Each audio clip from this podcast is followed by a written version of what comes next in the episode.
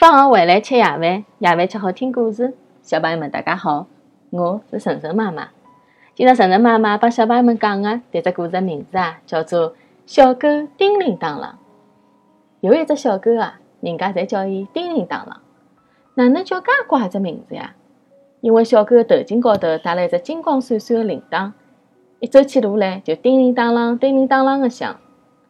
大家听到搿铃声就讲：“小狗来了，欢迎欢迎！”小狗到处受到欢迎，走起路来也就神气了起来。伊勿论走到何里搭，这日铃铛摇得来老响老响的，为的是让大家侪能听到，好热烈的欢迎伊。突然之间有一天，小狗的铃铛落脱了。乃末无论伊走到何里搭，侪没声音了。小狗觉着老奇怪的，大家哪能勿睬我了呢？小狗晃晃脑袋，一点声音也听勿到。伊跳了跳，还是没声音。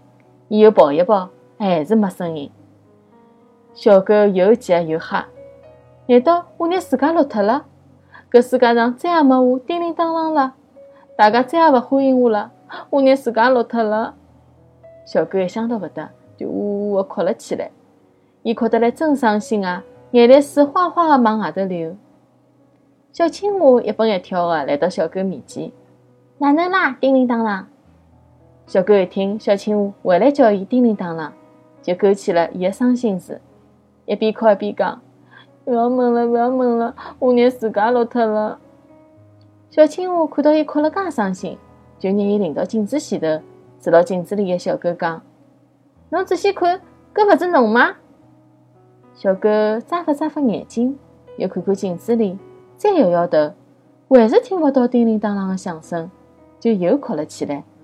一边哭一边大声喊道：“搿勿是我，搿勿是我，我是叮铃当啷，现在听勿到叮铃当啷的声音了，我拿自家落脱了。”嗯嗯，小青蛙真拿伊没办法，叹叹气，只好走开了。